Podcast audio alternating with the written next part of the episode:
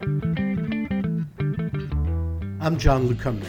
Welcome to Outside In, the interdisciplinary podcast for financial professionals and anyone else who values different thinking. What does that mean? We interview fascinating people from Shakespeare scholars. From that day on, Shakespeare was financially a made man. To sports performance experts. The mental calculations and the processes going on underneath the helmets of these great batters and these quarterbacks is something entirely different.